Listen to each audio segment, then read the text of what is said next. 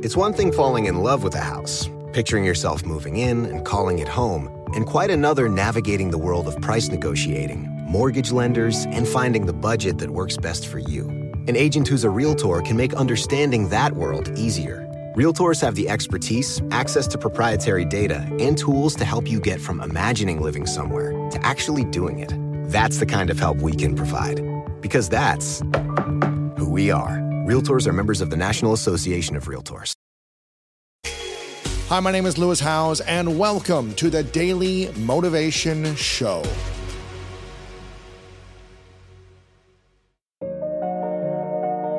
Twenty years as a Navy SEAL. One of the attributes you talk about is compartmentalization. Yeah. How do you do that?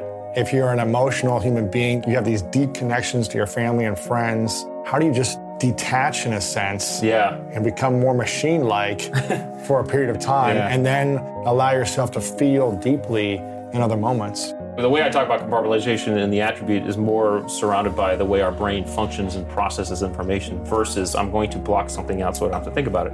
However, I think most team guys, SEALs, Spec Ops guys, have a very high ability to compartmentalize away from things, you know, block out things that are mm-hmm. that are painful. And I know that about me, and I know that about my buddies because you have to, because war sucks, you know. And at the end of the day, the mission has to be accomplished. You know, training teaches you to compartmentalize. You become very, very good at it. That could be a detriment in a relationship. I think those of us who were able to recognize that actively try not to do that with our families. And so it becomes much more of a precision tool versus a frenetic thing Yeah. that just happens without us having control over it.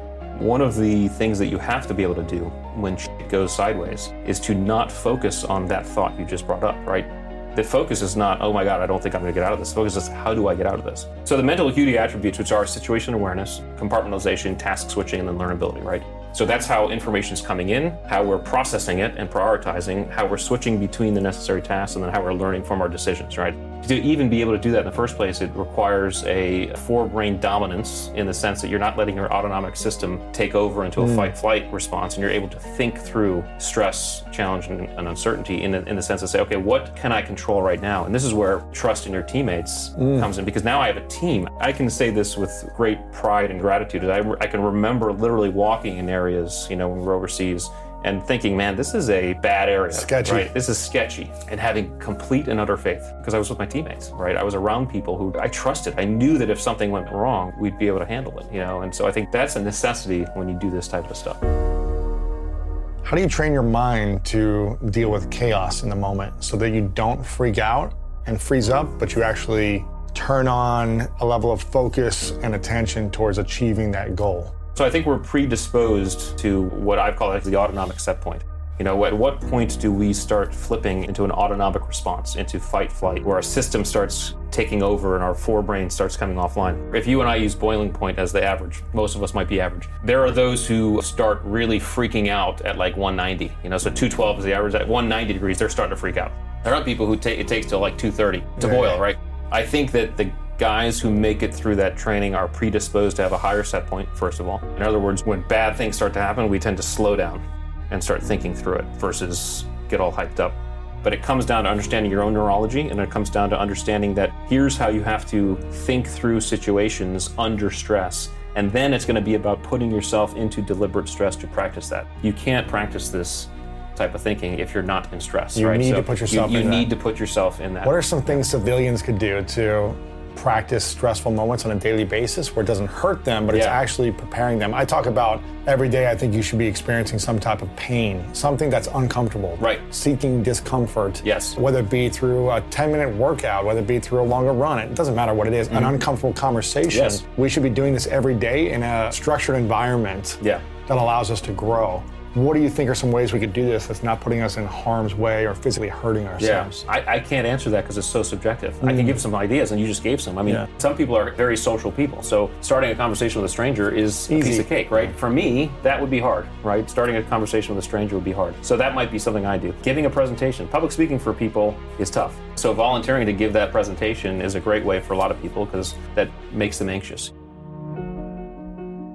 How do we train our minds and our body to be motivated towards a goal and not stay lazy?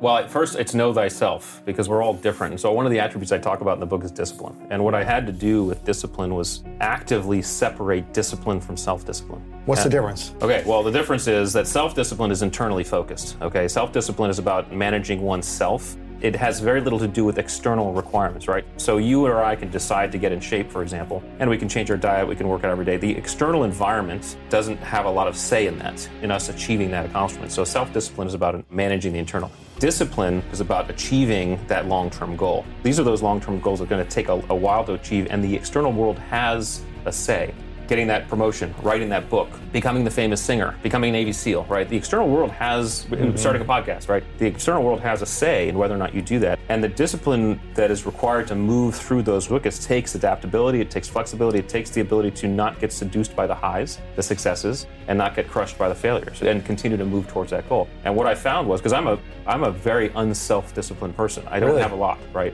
I had to separate this because I've been able to achieve a lot of goals in my life. I said, well, what's the difference? So those with very high self-discipline, sometimes, this is not exclusive, but sometimes have trouble achieving long-term goals because the achievement of long-term goals often takes a march into the unknown, into uncertainty, which is going to throw you off routine and throw you out of certainty. The self-disciplined person, the very self-disciplined, likes routine, likes certainty, right? That's how it's structure. I mean, that's what it is. And so moving towards a goal like that takes oftentimes being able to adapt out of structure, you know, and say, I can't do that. Like I have to go in unknowing, right? Now, the most successful people are the, those who have both self-discipline and discipline, right? In terms of staying motivated for a goal, the way I would do it by knowing myself is I would simply try to chunk a goal into smaller pieces, right? Mm-hmm. So if I want to lose weight, you know, then I, I, can say, well, that's why cheat days are actually good for me, right? Yeah. Because I can, I can, I can say, okay, I'm gonna take this piece of it and, and move. So I chunk my reward system in a different way. But I think the way one stays motivated towards a goal is highly subjective, but it, it would, through my thought process and my experience, involve one to actively map out a reward system system that helps someone move sort of, through that. Sort of creating a reward system first for the goal in order to help you stay motivated. Depending on your how you show up. Not right? just yeah. say like, okay, my goal is to achieve this thing. It's going to take me three years to accomplish it. Right and that's the only reward I'm going to get in that's those right. three years. But how can I reward myself every day for an action I take, every month yeah. for a milestone, every year for yeah. getting closer? So focusing on the reward system Yes, Yeah. This is neurobiological mm-hmm. because dopamine, the neurotransmitter, is you get hits of dopamine when you achieve things. Yeah. You know, there's many ways you get dopamine, but one of the ways is when you achieve things. So if you're able to effectively create a reward system that means something to you, mm-hmm. it can't be it can't be kind of inert. If I want to run a marathon and I can barely run to my mailbox, right? Then maybe you know buying some running shoes and putting them on one morning is enough of a reward system to get a dopamine hit. Yeah. As someone who runs somewhat frequently, just putting on our shoes one morning is probably not going to give us that dopamine hit. We're going to mm-hmm. extend that task a little bit so if that you've already accomplished a lot of something, so that, you yeah. have to push beyond. You have to push bit. beyond it to get that reward system, so it becomes subjective.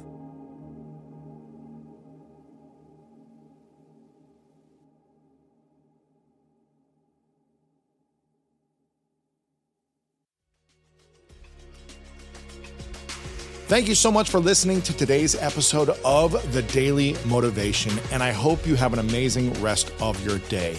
If you enjoyed this episode, make sure to click the link in the description that will take you to the full episode of our main podcast on the School of Greatness. And if you are loving The Daily Motivation, please follow us over on Apple Podcast and Spotify and leave us a review over on Apple Podcast right now.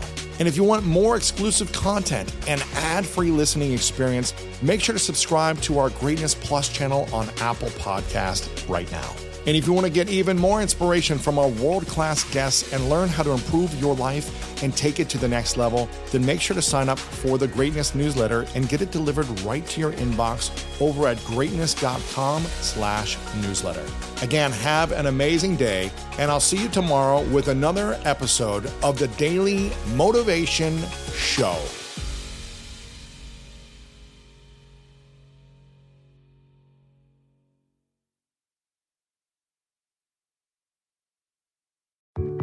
There are any number of reasons you might consider selling your home to move closer to family, live within a smaller budget, or just wanting a change of scenery.